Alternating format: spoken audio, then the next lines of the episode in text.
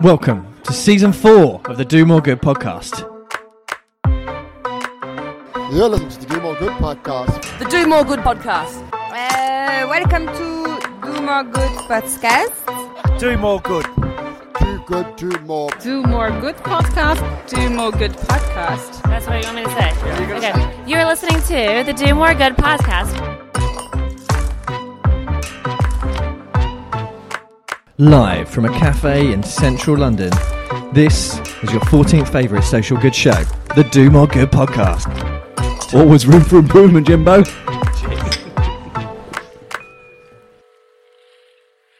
Here we are, James, episode number 55 of the Do More Good podcast. How are you doing? I'm good, Kenneth. I'm good. Yeah, not too bad. How about you? Yeah, I'm I'm I'm surprisingly well. It's a it's a Thursday evening, VAD, VE day tomorrow. Uh, sun is shining. Got a beer on the go. So yeah, I'm okay, thank you. Surviving. You've also got, I've noticed just there, you've got some very posh crisps. What have you got there? Oh, the posh crisps that suddenly got stolen by my daughter. They're Queso Blanco lemon and drop chili flavour. I mean, I mean, you know, that is that is Wait. Premier League crisps there. It's not your salt and vinegar, is it? That you know, your Metropolitan Elite level of crisps. Waitrose finest, obviously, darling. Um, Oh, but yeah, you know, we're not spending any money on anything else, so we can, you know, we can up our crisp game at the moment, which is, which is you, you're obviously getting your essentials delivered there. Your artisan crisps getting delivered to your door. exactly, exactly. Sod the fruit and vegetables. Who needs them? Overrated. but yes, no, we're all right. We're all right. It's been a, it's been a busy couple of weeks, and you know, lots going on as as we've just been been, been touching on. But great to see the 2.6 challenge, Jimbo. Did you did you get involved? Oh, I was I was all over it. Taking the kids up to the park to two point. Well, actually, I think we did three laps in the end. They were so excited. But yeah, it was good, wasn't it? It went really well. We've we've seen amazing income from it. So yeah, all good. Yeah, it definitely seemed to, to, to go well. We we enjoyed it as a family. It was great. I mean, you know, the 26th of April, there was a bit of gap in there with with not being in, in London and kind of running around all day. But you know, it was it was great to see kind of that feel good factor. You know, I think you could see it on social media. You turned on the telly, it was on it was on the TV, it was on the news. You know, people donating and, and supporting hundreds or thousands of different charities. So, yeah, all in all, a, a great day. And hopefully, by the time this goes out, it would have passed 10 million pounds. So, Yeah. absolutely amazing. Well, I, sh- I know that you, um, you and uh, and Hugh and the team like to think of yourselves as the owners of maybe the 2.6 challenge, but it was it was yours truly who got invited onto the breakfast sofa to talk about it. Well, no, we, we don't like to think of us uh, uh, the owners. Actually, we were there was a number of different parties in, involved. But yeah, you managed to get onto BBC Breakfast News. How did you manage that one? Well, um, they just called me up on a Sunday night and said, "What, what are you doing tomorrow?" It was just a casual six six million viewers, so pretty easy for us, bearing in mind the, the do more good audience that we usually see. So I was terrified, absolutely terrified beforehand. You did really well, though. It was good. It was good to do. Yeah, you didn't make too many cock ups. what else have you been up to? But yeah, no. Well, what have I been up to? Sitting at home, sitting at this desk for a while. But yeah, just just Been pressure, pressured into any purchases? oh oh the the the, the pressure's mounting on on getting a pet pet dog that my wife and, and children seem to be becoming quickly obsessed with. Obviously, we have to take into consideration social social distancing, and is this the right time? But yeah, when you see the price of a dog, two and a half thousand pounds for a puppy, I was like, wow. But uh, Well, yeah, We know what your tastes are like. You're not talking about a ready salted dog, are you? You're after a, a pedigree, thyme and ginger flavoured crisps dog, aren't you? exactly, exactly. What about yourself? I'm prepping for a weekend of quizzes. I've got two, because we don't do enough video calls during the week. Now I've got two this weekend. So just hours and hours spent on a video call. Oh my god! I've got to do some questions for mine. So. What's your what's your specialist subject? Well, I, I have prepped 10 questions around the 1986 Academy Award winning blockbuster Top Gun. Hmm, very impressive. Maybe I'll, I'll fire some of some of those at you guys a bit later on. But how about you? What would your specialist subject be? Oh god, I think it'd have to be Newcastle United, the glory years. You know, we'll start off with 1994 to 1996. and then we maybe start into the proper glory years, 2022 to 2056. or well, depending on what happens when the Premier League get hold of our current takeover bid. But yeah. Yeah. Anyway, look, let, let, let's crack on. Our guest is patiently waiting there as we ramble on, so uh, apologies for that, but we'll, we'll jump straight into it. So, we're really pleased to have a fantastic guest join us this week in our new virtual world. And, and you know, we will apologize for the sound quality because we, we're, we're, recording this over Zoom and we, we normally do this face to face. But actually, by doing this virtually, it's allowing us to, to, to, speak to people like our guests. So, that's, that's really a positive. So, I first met our guest this week, uh, March 2015 when I started my first job as a fundraiser uh, and had the privilege of working with him and his team uh, on the partnership between Alzheimer's Research UK and, and with Parkrun, which was really exciting. And so he started his Parkrun journey in 2007 and when working as a lecturer in sport and exercise science at the University of Leeds. And then he helped set up Woodhouse Moor Parkrun. And at that time, it was the fourth parkrun in the world and the first outside of London. And then in 2011, he then left the university to work full time for Parkrun, helping launch UK events, and is now the Chief Operating Officer of Parkrun Global, responsible for global development strategy and all the operational processes uh, across existing parkrun territories. So when he's not busy supporting, you know, the three million plus parkrunners there are out there and the event directors across more than 20 countries, He's also a fellow podcaster, co hosting the hugely successful and number one running podcast, Marathon Talk, with Martin Yelling. And the podcast has had more than 5 million downloads. And with the support of a dedicated team, they continue to put out a brilliant show every week. So please do go and check that one out. And so we're really pleased to welcome Tom Williams to the Do More Good podcast. Tom, how are you doing? I'm very good. I'm very impressed with your radio voice, which I've not heard, Kenneth. I've, I've I've known you in a professional capacity for five years, and we had a big chat beforehand, and you sounded normal. And then when we started recording, you just snapped into this like proper Radio 2 breakfast show persona. It was fantastic. Well, what I did, Tom, is I yeah. followed your I followed your guidance on on, and, and, it said everything about being a podcaster is to exaggerate every every every word and phrase. So yeah. I, I'm I'm trying to, to to live that. Yeah, very good. I'm I'm very impressed, and I'm I'm I'm genuinely uh, honoured to be asked on the show. And and you know, I know I've spent years asking people to come and chat to chat to Martin and I on our our little podcast, and and you know, I always really appreciated it when people have kind of given their time to come along and share some some stories and some thoughts. So it's great to be able to kind of return those favours and do the same back. Brilliant. Well, look, we do appreciate your time, Tom. I mean, obviously, it's a, it's a crazy time, and you know we'll be putting this out in the, in the next week or so. How, how's the Williams family handling the whole pandemic of, of coronavirus? Well, we're like we're having a great time. it's um, and I, I, really understand the challenges around the world, and it's it's a a tra- tragic situation. You know, for me, I, I, I, think I really really worry about the, the children not being able to play with each other. I think of all the many things, and there are many many many things that are that are kind of resulting from the situation we're in, I, I really genuinely worry about that. Our two, we're lucky, our two are relatively close in age. That we've got a five-year-old son and an eight-year-old daughter. They get on three quarters of the time, um, but they've got each other. And we've got a lovely garden and, and the sun's shining, and we we live in a lovely town, and we're really really fortunate. And so, for our personal circumstance, we're really lucky. And you know, you, you won't hear me complaining for a second about our situation. And but uh, you know, it's a difficult place. So yeah, it's a funny kind of juxtaposition. I mean, we're I think the interesting thing for us, and with at Parkrun, we've been thinking about it an awful lot, and we have 2,100 events in 22 countries.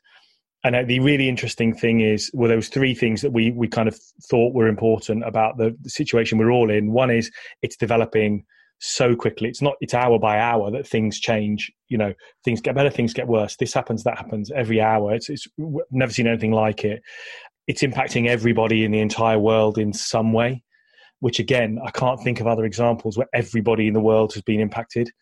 And really interestingly it impacts everybody in a completely different way. So some people are having a great time playing xbox online to their mates. You know i've got some some friends sons who are kind of late teenagers are having the time of their life you know and some people our next door neighbors here are are in their 80s and and and, and need you know care and support and help and their family and friends can't come and see them. And you know we spend our lives going around there. Our kids would go through and go through their kitchen door and the first thing we would see is our kids looking out of their bedroom window and rosie coming down their stairs in their mm. jewelry and you know really lovely kind of interactive. They're not grandparents for our kids but they're as close as really. Mm. And you, you can't do that. So we're you know it's a, we're there's a two inch garden fence between us and for them it's it's really isolating their quality of life is loads worse. We're all doing all we can, but it's really impacted them badly. And the other side of a garden fence, we're more time together. We walk with the kids every day. I read to the kids every day. I've got I'm not commuting ten hours a week, so it's it's a it's a funny old situation, isn't it? Yeah, we've. I, I was looking out in the garden, so I have my setup is my. I'm actually in the lounge. My wife is in the the kitchen diner, and the kids have kind of got the back room, so I get to look out in the garden. But the, this afternoon, the kids had found a load of snails in the garden and they were playing Ninja Warrior uh, with these sweat snails. So actually, if I look out now, I can see like the little course that they got. But you know what? It just kept them entertained for two hours. They yeah. were loving it. They were interacting. I mean, it will be interesting. I know you you touched on it there about the relationships with other people. I think that's the one thing that I do worry about. But actually, the relationships and the deep rooted relationships they're going to have with each other after this you know, I think they're gonna gonna remember it. Yeah, yeah. R two had a sleepover last night where where they've got separate bedrooms, and he went and slept under her bunk bed. She's only got it's a one bed with like a like a just a hole underneath, and he slept in the hole underneath her bed. And you know they loved it. You know, so so you know the kids are great, aren't they? And hopefully.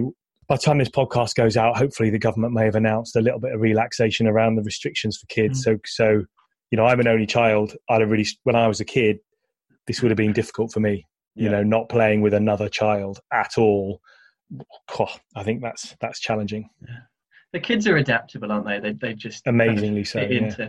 I mean, as long as Ofsted don't turn up here and check out the uh, level of cooling God, going on, we'll be okay. Yeah. To to get us back to to park run, could mm-hmm. you could you take us back to perhaps you uh, working at the university and thinking about setting up your first park run? Were you were you a runner at the time? Uh, were you were you more into other aspects of the uni life? Or, um, how did it start for you? Yeah, it was really interesting, and, and I think like so many things in life, so many of the best things in life, you, you, you tend to start them for, for no you don't have a long term strategy you don't have a long term goal you're not really thinking about it you you think oh this would be a good fun thing to do today I'll do this today and and that's it and so I was was 2007. So I was a fairly competitive Ironman triathlete, marathon runner, training pretty seriously, as a, and also a full time lecturer in sport and exercise science at the University of Leeds. My wife Helen was also a pretty competitive Ironman triathlete at the time, um, and she was probably at then she was probably the staff photographer at ITV. So we both had fairly busy jobs, jobs we kind of enjoyed and we were really into our our kind of athletic training. Didn't have kids, so we had a million hours a day.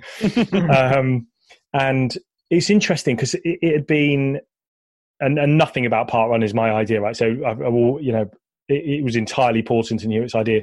And I'd seen, it's funny how these things happen. I'd seen, I think it was a monthly 5K by, I think, Serpentine Running Club in London which was something like a monthly 5k and it was a pound or 50p or something. And I remember seeing advertised in Runner's World or somewhere like that and thinking, that's really good. I really like that idea. I wonder if we could do something like that. I wonder if we could copy that up here in Leeds.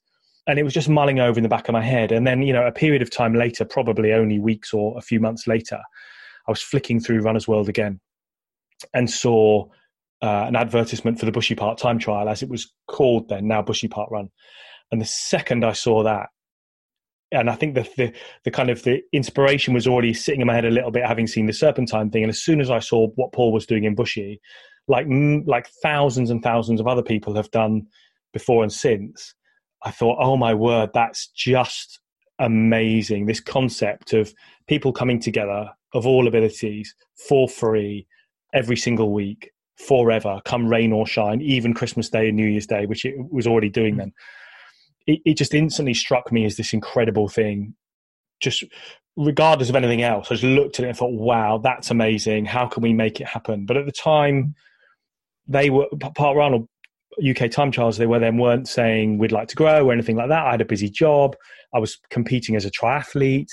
So I didn't really have space in my life particularly.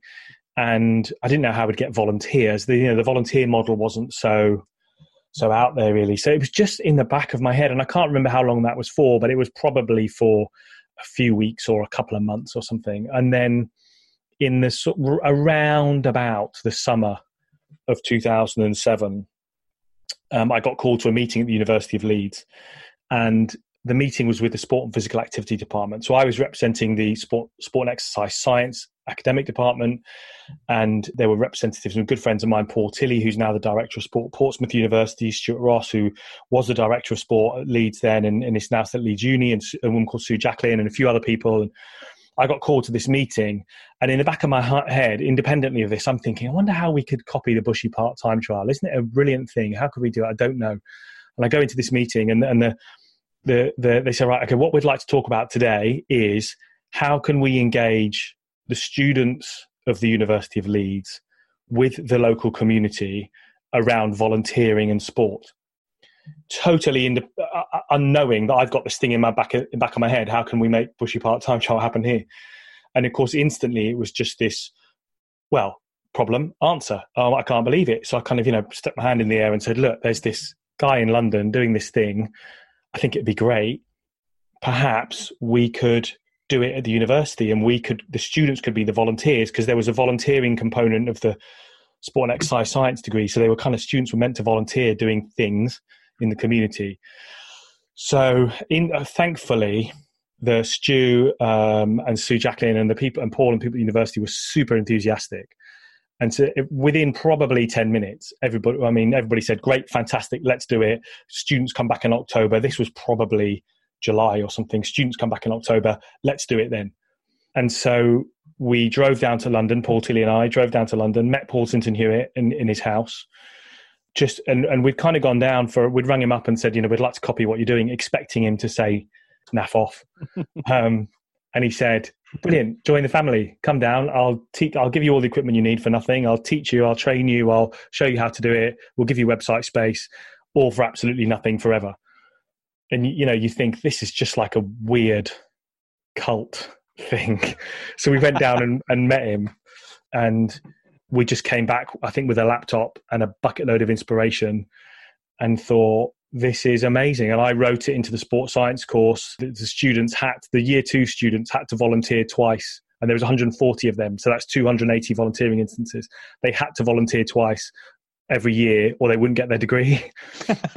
so we wrote that into the course. So we had the volunteers at the stroke of a pen. And it started on Parkrun's third birthday on the first Saturday of October 2007. And I genuinely thought, that's that's me done. I've started this, what was then called um, Hyde Park Time Trial, because Woodhouse Moor in Leeds is also sometimes called Hyde Park. Hyde Park Time Trial started on on that day. Students were in, job done. A bit like when I ran my first marathon in 1999 and thought, that's it, I'll never run another step. Uh, and went on to do some other things. Um, then I thought, that's it. We started the park run or the time trial as it was then. That's me done. And I never thought I'd have any more involvement other than turning up the odd Saturday. At the time, was Paul already looking at taking the concept outside of London, or was it just, it, you know, as you were talking then, it very much sounded right time, right place, right idea for you. You know, it all kind of, it was, it was all meant to be. But was Paul already thinking about, okay, I can take this on to other places, people can, or was this kind of the start of it? Yeah, no, no, he definitely was and I think, and I've I've had this conversation with him a, a lot over the last thirteen years, and I think when he started it, he wanted. I'm kind of speaking for him here, but I've heard the story enough times. I'm sure it's right. when he started it, he really just wanted this event in his local park in Bushy Park. And what people forget, and what we often tell people who are trying to set up new projects and things, is that it took two and a half years for number two, event number two, to come along, and we started event number four on year third birthday. So, you know, if you were a project saying we want 2,000 events in 22 countries, be patient at the beginning because Paul was, right? And he just wanted an event in his own little park. And it got busier. And so he started another one nearby just because his one was a bit busier and he thought it would make it quieter, which it didn't. But nevertheless, he hmm. started another one. And then he started another one. And I think his earliest thoughts were wouldn't it be great if these were all over the place? But actually, I think his his his his culture, his headspace, his values were it should be kind of open sourced and everybody can kind of do sort of what they want with this concept. Mm.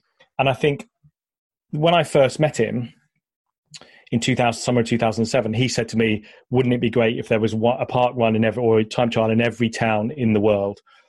And he very much brought us on board and said, "You must do it like this." So somewhere between his earliest thoughts of there'll only be one, and then actually it would be good if they were all around the world, but actually I'd just like to let people do it the way they want to do it. He came to the conclusion that the only way to successfully develop around the world, for no other reason than it's a really good thing. So it's it's why do we want to expand as Parkrun? We want to expand for the sole reason that we know Parkrun events fundamentally change the fabric of a community in a positive way. So the more they are, the more communities have been changed. And so somewhere between his first thoughts of wouldn't it be good if everybody did it their own way to to us coming along in 2007 his mindset had changed to the way for that to be successful is for a more centralized model where you sit on the same website, you observe the same rules, you have the same timing systems, the same result systems, the same registration process. So I'm 6014 6013, 6014. I'm 6013, my wife 6014. but he didn't think of the unique ID until about 2,000 people. So the first 2,000 or so parkrunner IDs are alphabetical order actually, because it wasn't until they'd got about 2,000 people registered where they thought, hang on, let's give everybody a unique identifier. From about 2000 and something onwards, it's chronological. So I am the 6,013th person, and we're nearly 7 million. Uh, the pandemic has probably stopped us hitting 7 million already. Million? but it'll be seven million hopefully by the end of the year if we all come back. So there you were. You'd you'd set up uh, your event. You'd tick that one off. You'd done that. Got that out of your head. Uh, presumably, you were something of teacher's pet in the office because you'd, you'd married those two problems up, sorted that one out. What was it that made you? What was it that then you know made you take the next step, or was it the fact that you know did students just hound you out because you'd you'd got them out of bed on a Saturday morning? well, look, we learned some wonderful things about the students actually. So I had a really good relationship with the students, and I remember telling them. I vividly remember the day I went into a lecture and I said, "Right, you lot, you've all got to volunteer twice this year at this thing on a Saturday morning. I want you there at eight o'clock." And they all booed, like jokingly, but proper boo. And, and, and, and actually, over the course of, the, I was at the university for another three years. And at the course of those three years, they never let us down. They always turned up. They did incredible things. Often they hadn't.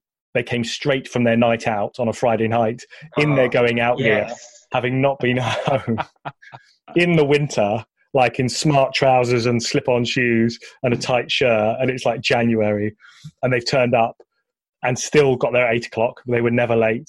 They they'd volunteer, they'd clap, they'd cheer, they'd come for coffee afterwards, and and so it was this amazing thing, and they all had it on their CVs that they'd volunteered, and some of them did dissertations on it. So it was this amazing, amazing journey, really, for for the students and and for me as a as a kind of hopefully a sort of a mentor to them. But increasingly, as new events were starting in the north, and remember at that point there were three events in in West London and us. That was the entire global park run map.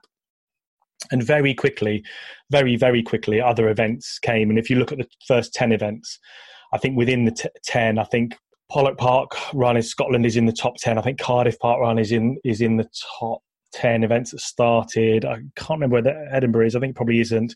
But I think we were in Manchester, we were in Middlesbrough, we were in Brighton, Basingstoke, all within those first ten. So it kind of went West London, West London, West London, boom around the country and really spread out. And I think anything there, anytime there's anything up north, I was I kind of I got the sort of phone call would you go and look at their course? Would you help them? Some of the early ones, like Bradford Park Run in uh, Lister Park in Bradford and so on, Sheffield Hallam Park Run in Sheffield. I, would kind of get the call just as a local person who'd set up this park run. Can you help? And that, so kind of, I was an early ambassador before we had the ambassador program, and and then that was it really. And it, it got to 2010, this January 2010, and I was I've always wanted to really make a difference. I've always really wanted to impact as many people as I can in a really positive way.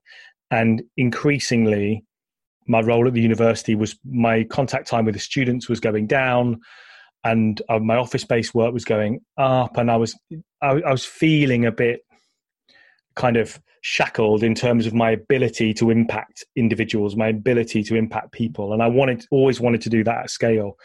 And so, I'd kind of in in January 2010, my contract at the university was due to be renewed in September, and I just said to the to the my boss at the time, I said, "Look, I've had a great time here. I've been here for I went there in 2006. I've been there for three three or four years."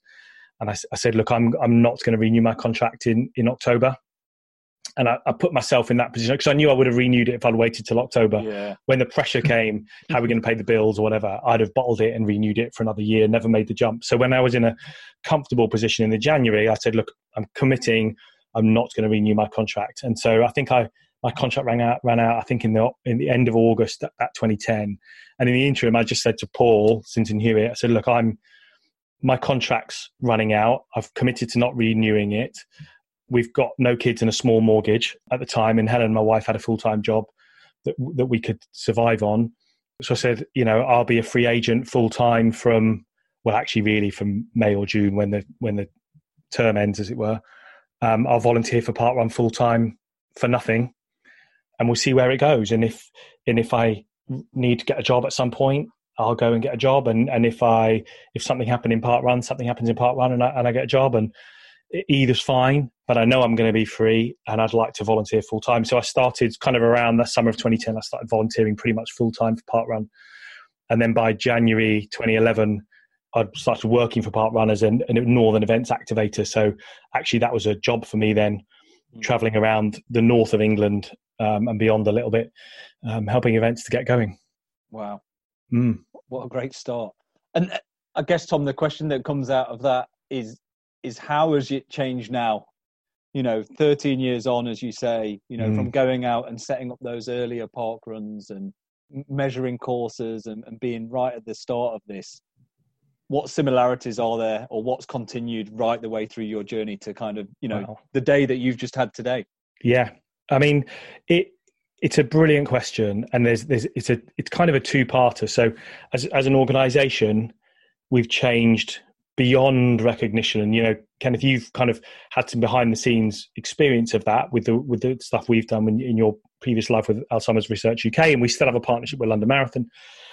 But taking it back a step i've always seen once i took a position of leadership in part parkrun so i was the country manager for part parkrun uk in 2012 as paul started trying focusing on the rest of the world and i was managing director of part parkrun uk the entire entity from 2013 and and when I took on those roles where I felt I've got quite a, an important privileged position of leadership here, what is my what's my benchmark? Like how do I how do I judge success? You know, I'm I'm a big fan of the of uh, Clive Woodward's book Winning, and I, the thing I like about it is he spends time defining what success is, and it isn't just more points on the board than the other team. I think he outlined seven things, and one of them is more points on the board.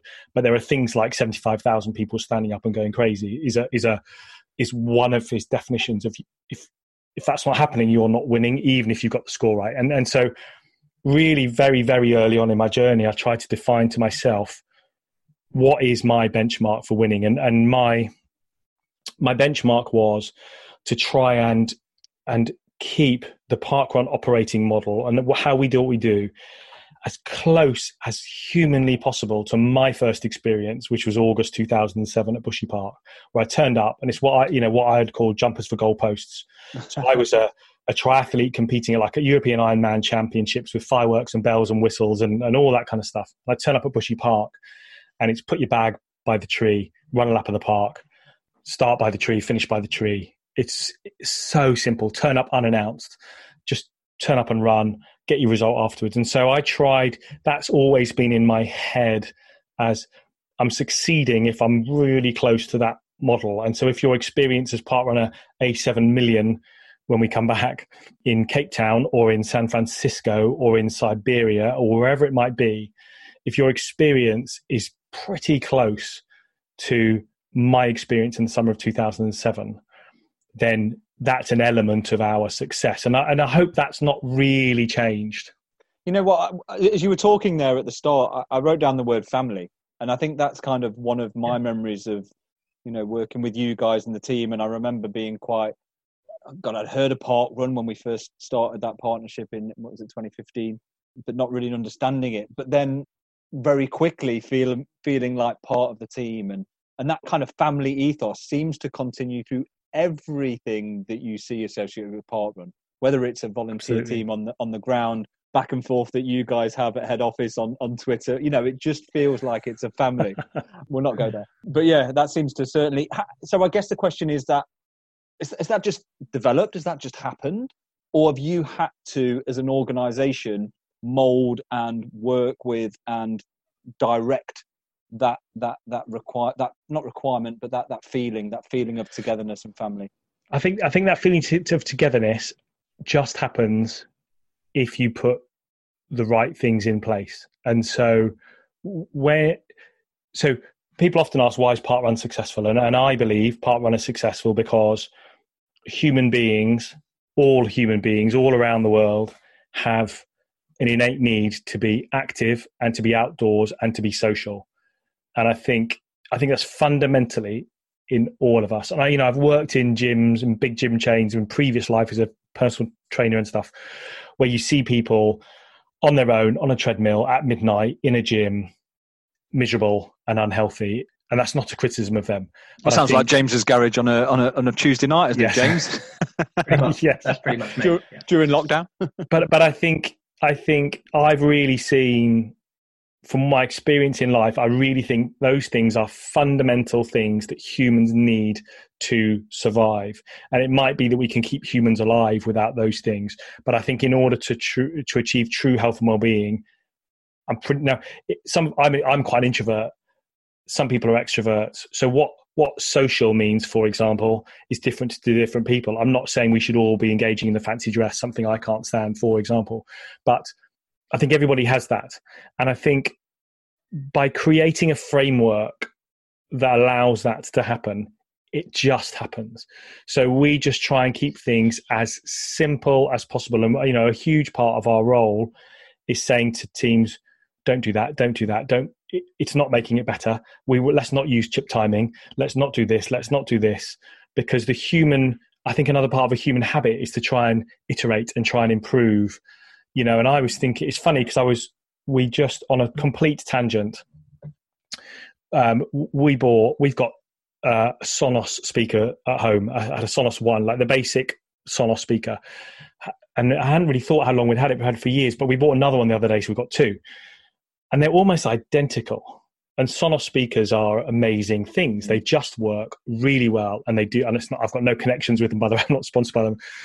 They just work really really well yeah and no and you put the two together and you can barely tell the difference. And this is we're talking about technology which which grows so fast. You know you put a phone of now against a phone of eight years ago you wouldn't recognize it.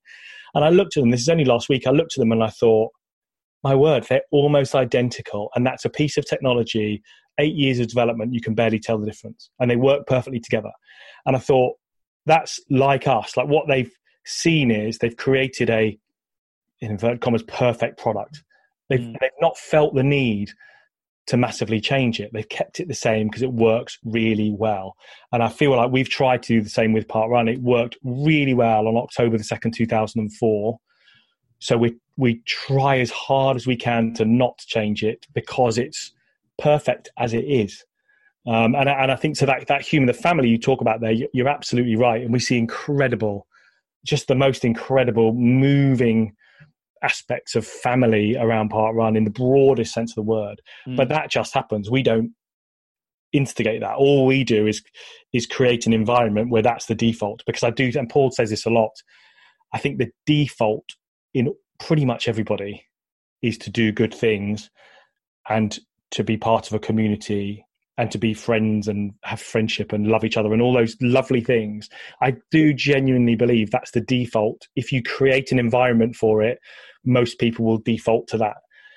And it's it's so I, so I don't think we take any credit for it other than understanding. Oh, look, if you do this, this happens. It's really, I think that the chip timing is a really interesting thing to have focused on because it feels Mm. like as you see organizations or companies develop, they would get slicker and more complicated. If you look at the, the complexities of Amazon, for example, being, you know, where they've gone to, whereas to hold on to that culture actually removing barriers like having to find chip timing has meant that it's felt human and it's felt authentic and anyone can set them up and yet you still managed to maintain a really strong brand anyone turning up anywhere in the world you could you have your visitors and you could go to Yes. any part anywhere else it would feel exactly the same that Yes. really nice warm feeling that you have at your you know that i and, have but- and it's because of that. See, so it's because of that, not not despite that. It, and and so Yeah. a, an example is, I was in a parkrun in mm. South Africa many years ago. My dad's South African, and he was living in Johannesburg, and we went to Delta Parkrun. And there's about 600 people, and we ran, and we finished, and we're having a coffee at the end, and the tokens are in a big pile. And so my dad sits down with two other people, and they have a coffee, and they sort the tokens, and it takes them whatever it is an hour to sort the tokens. And my dad, who, who is this professor who tries to kind of make everything better and, and fix things and change the world, he says to me, "Can't can't you automate that? Like that's just taken three people an hour. I mean, it probably didn't take an hour, but three people an hour, so that's three hours of work. You could probably automate that quite easily, couldn't you?" And I said, "Yeah, but Dad, you wouldn't have met those two people.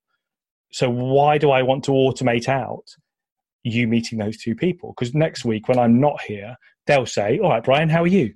And you'll have a conversation with them because they're now your friends, and you've become friends over that shared activity.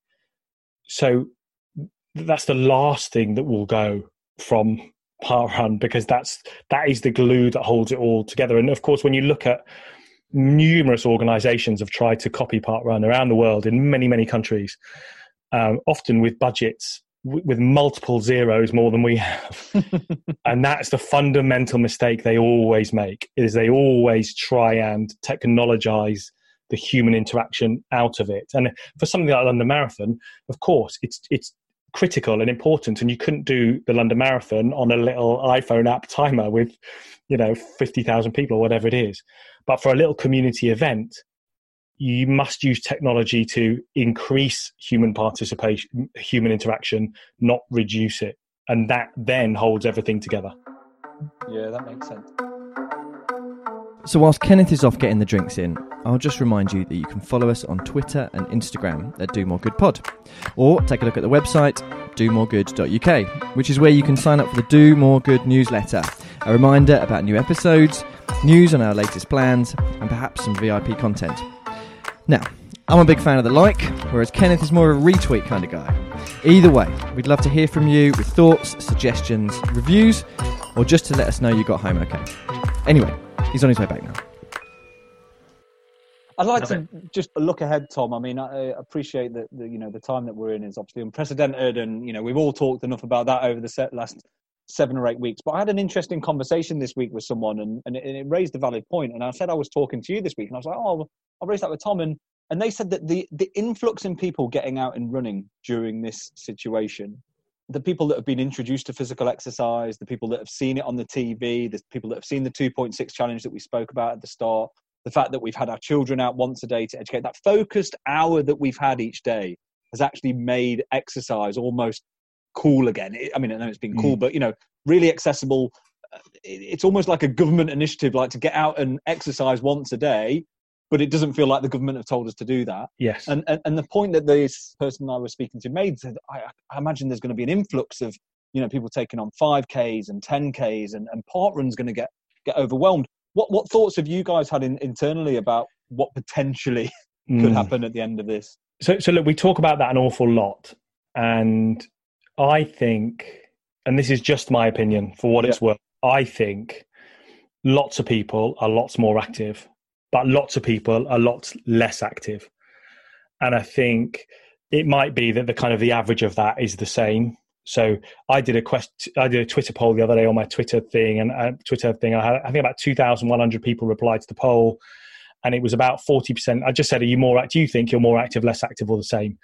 And I think about for something like 40 odd percent said they were more active, something like 32% said they were less active, and 28% or whatever the, the other number is said they're about the same.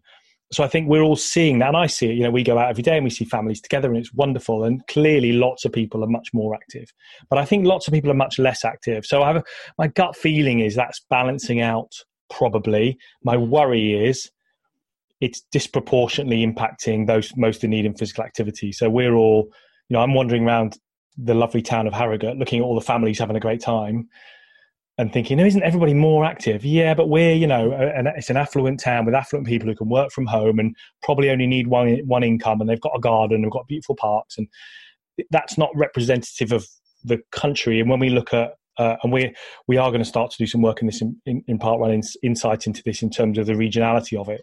Mm. I, I, worry that the, the those most in need of physical activity will be negatively impacted by it, and I worry that, for example, you know, we believe people's parkrun journey might often start a year or two or three years before their first parkrun. It might be three years between them, their friends saying, "Why don't you come to parkrun?" and then. Mm plucking up the courage to do it. And, you know, we have endless stories of people training in the dark because they don't want people to see them and so on. And it takes years to get to that stage. You know, for the likes of you guys and me, it's, it's, it's not a particularly intimidating thing to go and do a 5K, but for many, many people, those most in need, it's an incredibly intimidating thing to do. We, some of the things we talk about with our health and well-being team is, is it going to set those people back? Those people, they might have done their first parkrun the day we locked down or the last day we operated does it set them back three years? Does it once we come back, do they take three years to, to go? Do they get back to square one of their entire parkrun journey or not? And so we we we worry about that a lot, and we've celebrated that every single year in the history of parkrun for 15 years, our average finish time has got slower. Mm-hmm. So mm. it started. I think the average finish time I think was 21 or 22 minutes in 2004, the average finish time. And now I think it's about 30 or 31. And every single consecutive year it's got slower. And we celebrate that because that means we're being more inclusive, we're engaging more walkers, we're engaging more people who need physical activity. Mm. I, I, really worry that day one back, the average mm. finish time is going to be back to 25 minutes because actually the habitual exercises, the fit, healthy people of the world are going to be chomping at the bit. And the people with the weakest exercise physical activity habit are going to be set back in multiple years. And and so that that worries me quite a lot. Yeah okay. It's interesting that you look at that in, in years. That's that's that's a really good point. Yeah i think that's probably true for people no matter their level of fitness that, that you everyone knows about it and it probably takes you a little bit of time to get there and then you're hooked you know um, what the reality the reality yeah. is i guess that, that it's easier to social distance through walking probably than it is through running. So you know, hmm. perhaps that might might have an impact. Look, and I think the other point on that is that the world is changing, as we said earlier, so quickly mm. that if, let's say, on Sunday, Boris Johnson says, and this will have come out by now, but let's say Boris Johnson said on Sunday that. Can, can you do a Boris Johnson impression for us, Tom? I mean, no. Would, if you if you can quote exactly what he's going to say on Sunday, and then we put that out, that will be absolute. Gold. That'd be amazing. Should we guess? I, all I hope is he sends the schools back, but we'll we'll see. But um, the uh, for multiple reasons, the I, I think if Boris Johnson said on Sunday, okay, physical activity outside is really, really important. We're going to open everything up. Actually, we believe parkrun, and, and I'm obviously making this up, we yeah. believe parkrun is super important we believe parkrun's safe. You should all go to parkrun on Saturday. Please believe it's safe. So let's say you have this chief medical officer saying well, you should do it, you should do it, you should do it. You would still probably get five or ten percent turnout compared to normal because at this point in time the general public are are en masse very very anxious that anxiety is going down day by day. I would have, I think, looking at the Office of National Statistics, statistics, it's going down down by, day by day as a population across the population, accepting that some people are obviously getting more anxious day by day, but as a population, it's going down. So if we were to start in in August, we might get more people turning up, in October, more people, and once kids are playing football and rugby and tag, more people. And so when we look at, and we, we genuinely don't know when we're going to reopen but when we look at that, are we going to be overwhelmed? I think that there are multiple factors that would feed into society's willingness to engage in physical activity of, of the type of parkrun. Or you know next year's london marathon you know be really really interesting. You know who's some people would do one this saturday. So if some people would say if london marathon was this saturday and there was 45000 people big crowds some people would say sign me up i'm in and some people in 10 years time would still hmm. say i'm not going to go i'm not going to go in a crowd and and that, that's not a criticism or a, a, of either person but i think that rapidly changing public perception of what it means to be in a crowd shake hands it's going to be weird you know yeah. when time you shook someone's hand you know and exactly yeah. even when you see it on the tv You know, you're watching a movie or you're watching anything at the moment. It just feels an, an air of you feel uncomfortable. Seeing Yeah. it. It's like, oh. And some people can't wait to get it back right. So some people can't wait to see their friend and give them a hug or a handshake. And some people are terrified at the thought. And again, I'm not criticizing anybody about that. You're pointing at James. Um, but it's it's where we are. It it, it, it We is, shall and a lot, a lot of this is unknowns, isn't it? I think that's it. It's con- Yes. constant speculation, which is is, is good to take on. Sorry, James. I James. tell you what is good during a lockdown, and that is a podcast. So, Yes. where did you meet Martin? Did you beat him at over three miles? No, I don't think. The only thing I could ever beat Martin at would be swimming. I think. Um, Does he still use armbands? he should do if he doesn't. so he it's a nice story actually. So I I was training for my first Ironman, which is Ironman Austria, in August 2006. Was was well, was it August July whenever it was summer 2006? I was doing my first Ironman, and Martin and I I didn't know Martin, but I knew of him because he, he's you know he's a well-known athlete and his wife is an incredibly well-known athlete liz as a, as a double olympian. Or she wasn't a double olympian at the time but she'd have been an olympian at the time 2004 and his sister you know, european cross-country champion. And so the kind of the yelling name was quite well known and, and martin was reasonably well known. So i knew of him and we actually had a mutual friend he'd said when he knew i was going to austria he'd said oh my friend martin yelling's going to austria you guys should should hook up you'd, you know, you'd get on and all that kind of stuff and we didn't actually do anything about it. And we're in we're in hotels. Helen and I, my wife and I, turn up at the hotel in in Klagenfurt in Austria, about four days before the race or something. And there's this bloke in the hotel, like bandaged up, crutches, can barely walk, grazed all over, obviously been in a horrendous accident. And we looked at him. Uh, Helen and I looked at him and thought, "Cool. I hope he's not doing the Ironman. He looks broken. Like something terrible has happened to him recently." And uh, we looked down. for a few beers with Kenneth. That's I think he had happened. been out with for a few beers with Kenneth. And we looked down and he had an athlete wristband on, which you get when you kind of you go and you sign up for your number. And we thought, oh my god, he's doing the Iron Man. I mean, he can barely walk. I mean, really barely walk. He is broken, almost like a comedy. He could have been in a full body cast. you know? and uh, it turned out it was Martin. So we, you know, we got chatting in the same hotel. Oh yeah, you're doing the race, obviously. Yeah, you don't looking all right. Are you all right? And it turned out it was Martin, and he'd been in incredible shape. And about a week 10 days maybe before Ironman Austria in 2006, he'd been at a roundabout about to come onto the, on his bike, about to go onto the roundabout, and a car had just gone straight through the back of him. So had just literally driven through him from behind. He didn't even know. And he and had smashed him to pieces and he'd end up in hospital. And Martin being Martin, he, he was like, Well, I'm still going to do the race. Looking at him thinking, You're mad. And he did it and he beat me by two hours. He did nine hours and eight minutes and gave me an absolute shoeing. He might have even beaten me in the swim then, although I, I in over time, over the years, I managed to get the better of him in the swim. Yeah, incredible. And you know, to think it's a shame really because he was in such incredible shape.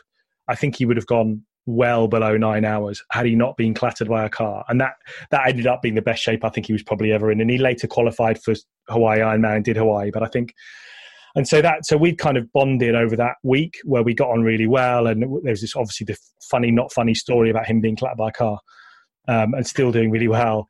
And we just kept in touch really. And and one we'd always thought we'd probably do something together. He was at loughborough i think at the time. I was working in the academic department maybe at loughborough. I can't remember. But they, him and liz were in loughborough. And we'd always kept in touch and we'd train a bit together. And he coached my wife a little bit. And we did more iron so we were off to ironman switzerland. We all did ironman switzerland together and we did stuff. And we are good friends. And then one day in in back end of 2009 he just rang me up out of the blue and said, "Do you want to do a podcast?" Which was odd because he never listened to them ever, and I listened to them like five a day. I was this podcast nutter, I loved them, and he didn't. He did, but for some reason, it was definitely his idea, not mine. Uh, there's a pattern. I'm definitely a follower, and yeah, he said, "Do you want to do a podcast?" And so we thought, "Yeah, what a great thing!" And then you know, the the podcast community is so wonderful. I was listening to a podcast uh, religiously at the time called Iron Man Talk, now called IM Talk and they're up to episode 900 or something, I think. Bevan and John, two Kiwis who did this podcast about Ironman Triathlon. And so we just dropped them a note in 2009 and said, You guys doing podcast? Would you give us some advice? And we had like a three hour Skype with Bevan which was like I was like starstruck. I'd been listening to him on every bike ride for the previous five years, or three years, or whatever it was. Suddenly, I'm skyping him, and he's being so generous. Do this, do this, get this mic, download this software. Here's some ideas. He helped us come up with a sort of the concept of marathon talk, rather so focused. And yeah, and so that was it. January 2010, we launched, and it's been amazing ever ever since. It's just been a fun thing, and you know, we just do it for fun. We don't get anything from it but it but it um it's just a good fun thing to do and to go back to that point from the beginning it's amazing how many good things happen when you don't start with a grand plan and a grand strategy and an, and an exit strategy or retirement plan you just go this will be a really good thing to do right now and for no other reason than that which is what paul did in 2004 with when he started Bushy Park time trial this would be a really good thing to do right now and for no other reason i'm going to do it and I'm not going to put any preconceptions on what it might be one day or what it might become. I'm just going to do it because it's fun. And the day it's not fun, I'll stop. And yeah. if it never stops being fun, I'll do it forever. And and who knows? And and yeah, the rest is history. And that's you know, and I think I heard you mention maybe refer to that story probably on a podcast somewhere. um, but you know, I really connected it because James and I obviously started this two years ago we, we, we met at an Ironman Championships, didn't we? we Did both, yeah. Who won that well? Yeah. and you know, and, and, as you say, we can connect with so so much of what you're what you're talking about because mm. I think it's just a, a fun experience. And obviously, people always say to us, you know, what, what why do you do it? Like, you know, what, what, are you trying to get sponsors or whatever? And people kind of come and talk to you and say, oh, mm. you know, we'd like to sponsor. You've got a bit of an, a bit of an audience. I mean, nowhere near as much as you guys, but you know, you're starting to get it going. And we're like, no, it's not about that. Like, we just no. enjoy having the time to have a conversation with a mate who's now becoming a bit of a better mate and you yeah. know people like yourself who have got really interesting stories to tell and and and hopefully other people in, enjoy listening to it and, and get something it, from it, it, gives you a reason doesn't it to have a conversation with somebody you never would have had a conversation with before which and to share that conversation which mm. is i mean this week has been the anniversary of the four minute mile and probably my favorite interview i've ever been involved in was when i interviewed chris chataway mm. and the talking about Chris talking about the four minute mile and multiple other things. I mean, that wasn't actually even his highlight of the year, oddly. um, and he won Sports Personality of the Year that year, by the way. Even not Bannister, who broke the four minutes for the mile. Chataway won Sports Personality, first ever winner. Wow. Uh, he'd beaten Vladimir Kutz in a kind of head to head over 5,000 meters at White City, I think, later in the year, which was considered a bigger achievement at the time. And it, it was fascinating. And I remember pinching myself thinking, I can't believe how lucky I am. Like if if I do nothing else in the, in the, the, whole of marathon talk, the hundreds and thousands and thousands of hours of time we put into it, just speaking to Chris Chataway for an hour about the details of his year, we kind of talked through the year of 1954 from his eyes.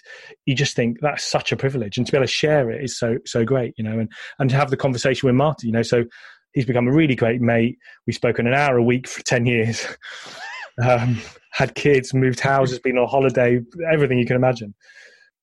That that's the value is entirely there, isn't it? The value, uh, at the risk of sounding cheesy, the value is entirely in those hundred percent human things. I couldn't give a thing about whether it made money or not, or made someone famous or not. It's just that that pure joy of speaking of having a normal conversation right just a normal chat. exactly i was just looking at james pinching himself there interviewing tom williams on the do more good podcast i never like, thought it's not getting any higher than this, get this chance this is it sports personality of the year this year yeah, Tom. brilliant. I tell you, there's only one sports, but isn't it? Isn't it Tyson Fury? Isn't he the only one that's done anything all year so far?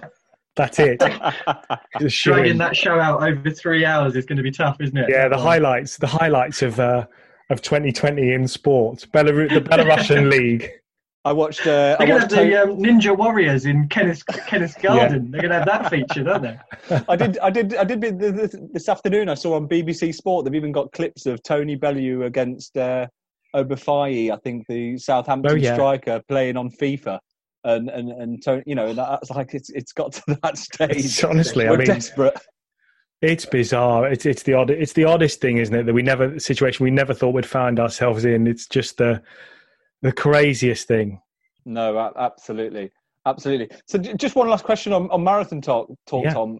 What, what's what's the what's the plan? I know you you kind of got some other people that kind of help you you Mm. you with it and that now, but I mean, people always ask us kind of where do you want it to go, and, and maybe you've answered that in, in what you've just said that you just keep rolling. But is there anything kind of coming up, or what what you're doing over the next? I think so. There's no real distinct plans, and I, you know, I have relatively little involvement these days. So, so I present once a month now, and I do the odd interview, but largely, I, I'm kind of not particularly involved. And I think, I think probably we got. It was interesting. We got to around about episode 500, so around about 10 years, and it it life's changed. When we started, Uh, was Ruby born? I don't think Ruby was born. I think Martin's daughter was born. So I think we had no children when we started. Might Ruby might have been teeny tiny, but I think we had no children. We lived in Loughborough and Leeds, and now we live in Bournemouth and, and Harrogate. And I hadn't even, I'd just started Parkrun, but wasn't working for Parkrun. And, and Martin hadn't started Stormbreak, his charity, and done all these things. And and so lives are in a totally different place now. And I think you know, actually, we've brought Holly Rush has come on board and done loads of stuff, which has been great. Tony Audenshaw, who's actually been on board from day one, actually Really? has been brilliant and does really, really funny stuff there. We've got a little volunteer team of who've now great friends who do the editing and the audio, and we've got some other volunteers who do, do some of the uh, social media and stuff. But I think, I think probably if I'm being really, really open about it at the minute, it's kind of floating along, and I wouldn't know where it's going to go. And I think Yeah. we're all committed to continuing it because we we're great mates. We've got a great little WhatsApp group with lots of fun stuff in it. But actually, running. I mean, you're you're at the forefront of this. Running has changed to a different space over the last ten years, and Mm. actually, a lot of our really really exciting stuff hasn't been the the Haile Gebrselassie or the Paula Radcliffe or the Mo Farah interviews. It's been the regular people doing regular things and and often not necessarily within running. Often it's been non-running things. You know, I interviewed Giles Long the other day, Paralympic swimmer, about his story, incredible story, and a great guy. You know, so so I think where we started, we were very much focused on running. We had the running news, we had Sammy Wanjiru interview and things like that, real kind of scoops in the early days.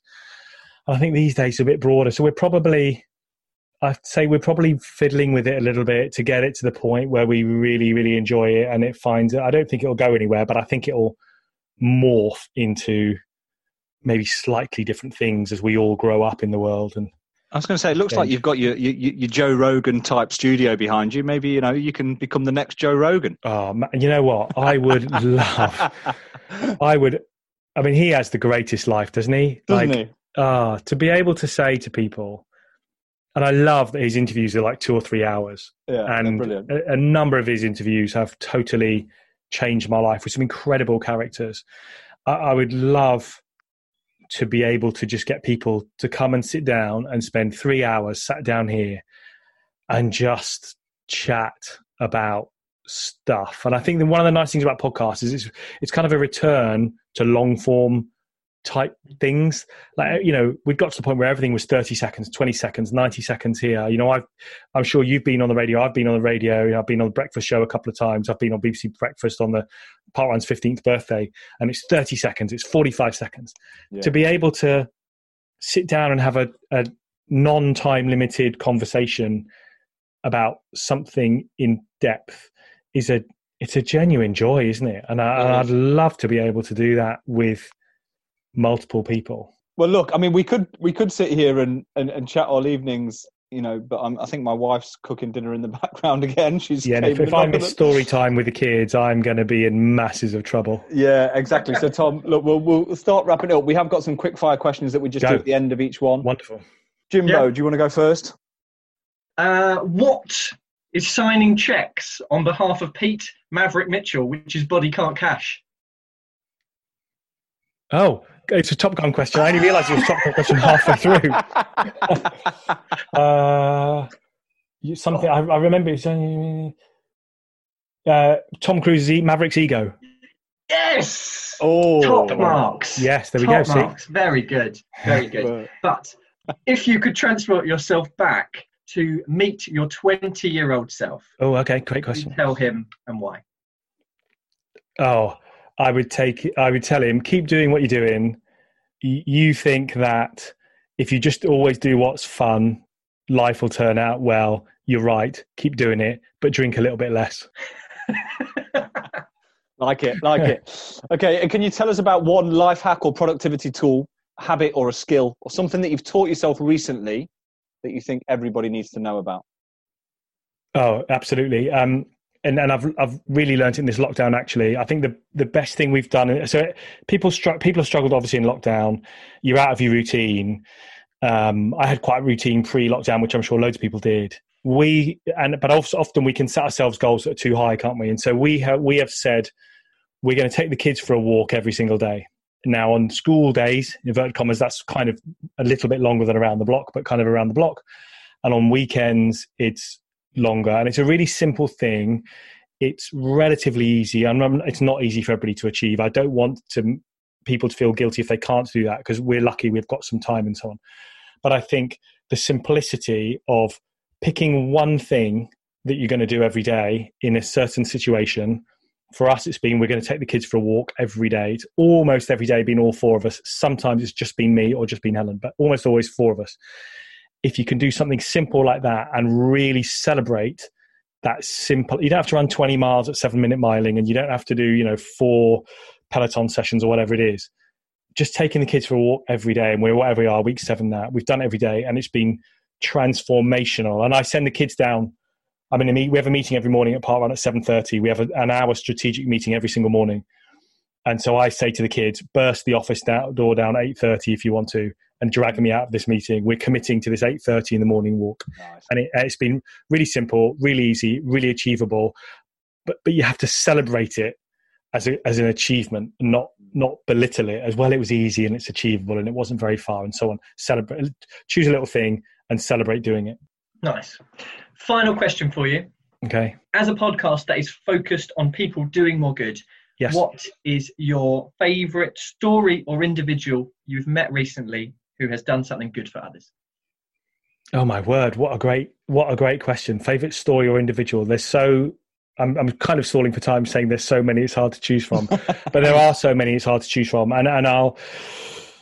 I don't, I don't want to. So I don't want to. If, if people are listening to this and don't please don't feel excluded if I've chosen one over another, and this is generally not my favourite. This this is one of. It's one you've met recently, so we caveat the recently in there. So you know, you makes it a little bit easier. yeah, I'll, I'll be a little bit broad on the recently, but I but I think I think this is an example. This is an example of some some great people doing great things, and I mm. think the thing I respect the most is when people achieve really really great things when the odds are against them and they don't have a budget and they don't have massive support and lots of people are saying you can't do it and they still go on and do it and so over the last year we've become a parkrun we've become really close with uh, Lucy Gossage and Gemma Hillier Moses at 5K Your Way, which is a great like intervention support mechanism for people who've been impacted by cancer in some way. They might be oncologists, they might be uh, they might have cancer, they might know someone with cancer, they might have lost someone with cancer.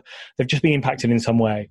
And they meet up at a parkrun event. So 5K Your Ways, little independent groups that meet up uh, locally at parkrun events once a month as a come on, let's just go to parkrun and be together they're such a great example. They've got no budget, no support. Most people would say you couldn't even do it. They're doing it just because it's a good thing to do. And I think they're probably representative of a wider group of people who are also doing great things. But I just think it, it's the selflessness of doing. What, what was it? In, in, have you seen Afterlife 2 yet? Yeah, just a lady on the, bench that Ricky Gervais sits down with, and she says, "This isn't a spoiler for anybody that's not seen it, but it's just a statement where she says he's battling with is he a good person or not, and she says good people do things for other people, and that's it." I really like that, and I think I think Gemma and Lucy, who I who I knew in my triathlete days actually, but Gemma and Lucy, I think really embody that, and I've, within the last year or so is recent enough. Brilliant. Thank you Perfect. so much. Tom, Thank you guys. We'll wrap it up It's there. been it's Um, been an absolute honour. no, you've Oh, been, it's been a pleasure, Tom. Thank you. Thank you. Thank you very much. been amazing. Tom, if anyone wants to find you, where will they go other than marathon talk? Oh, I'll normally be ranting on Twitter about something or other. Tom Williams, 1974. You can yeah, if you're not if you're not following him, you're missing out. There's some Twitter. I don't know absolute about that. genius on there. Tom, take care of yourself. Thank you so much. And James, we'll catch up soon. Any final Yeah. thoughts, Jambo? I have, ever since the beginning of this episode, I have had the hankering for the most expensive bag of crisps I can find. Oh, don't. Well, look, go and go How and about you? find them. Go and Brilliant. find. I just wanted to mention one one quick thing before we wrap it up. I saw, I come across something this week called Furlontier, which is all about the amount of people that are being furloughed at the moment. This has a very limited shelf life, and obviously, what happens in on Sunday could impact this. But you know, there's a lot of a brilliant, amazing people there out at the moment who are at home, can't work for their charity or organisation, and are willing to to do something for others. So I just came across this this week, furlontier.com, where if you've got some skills and you want to give back to a charity or a not-for-profit cause, yeah, please check that out. Wonderful. That was it. Yeah, some great people doing great things. Tom, thanks so much, guys. We'll see you Thanks, soon. guys. Thank you. Cheerio. Bye-bye. Thank you. Take care. So James just wrapped up another fantastic episode, if I don't say so myself. How did you find it? It's all right, wasn't it? If anyone wants to kind of follow up and actually enjoyed this thing, where can they find us? Well, we're on Twitter, Kenneth, at Do More Good Pod, Instagram. at Do More Good Pod. Have we gone multi-channel and even gone to YouTube? We have, but you can find all those videos on the website domoregood.uk. And if you want to contact us by email, please use contact at domoregood.uk.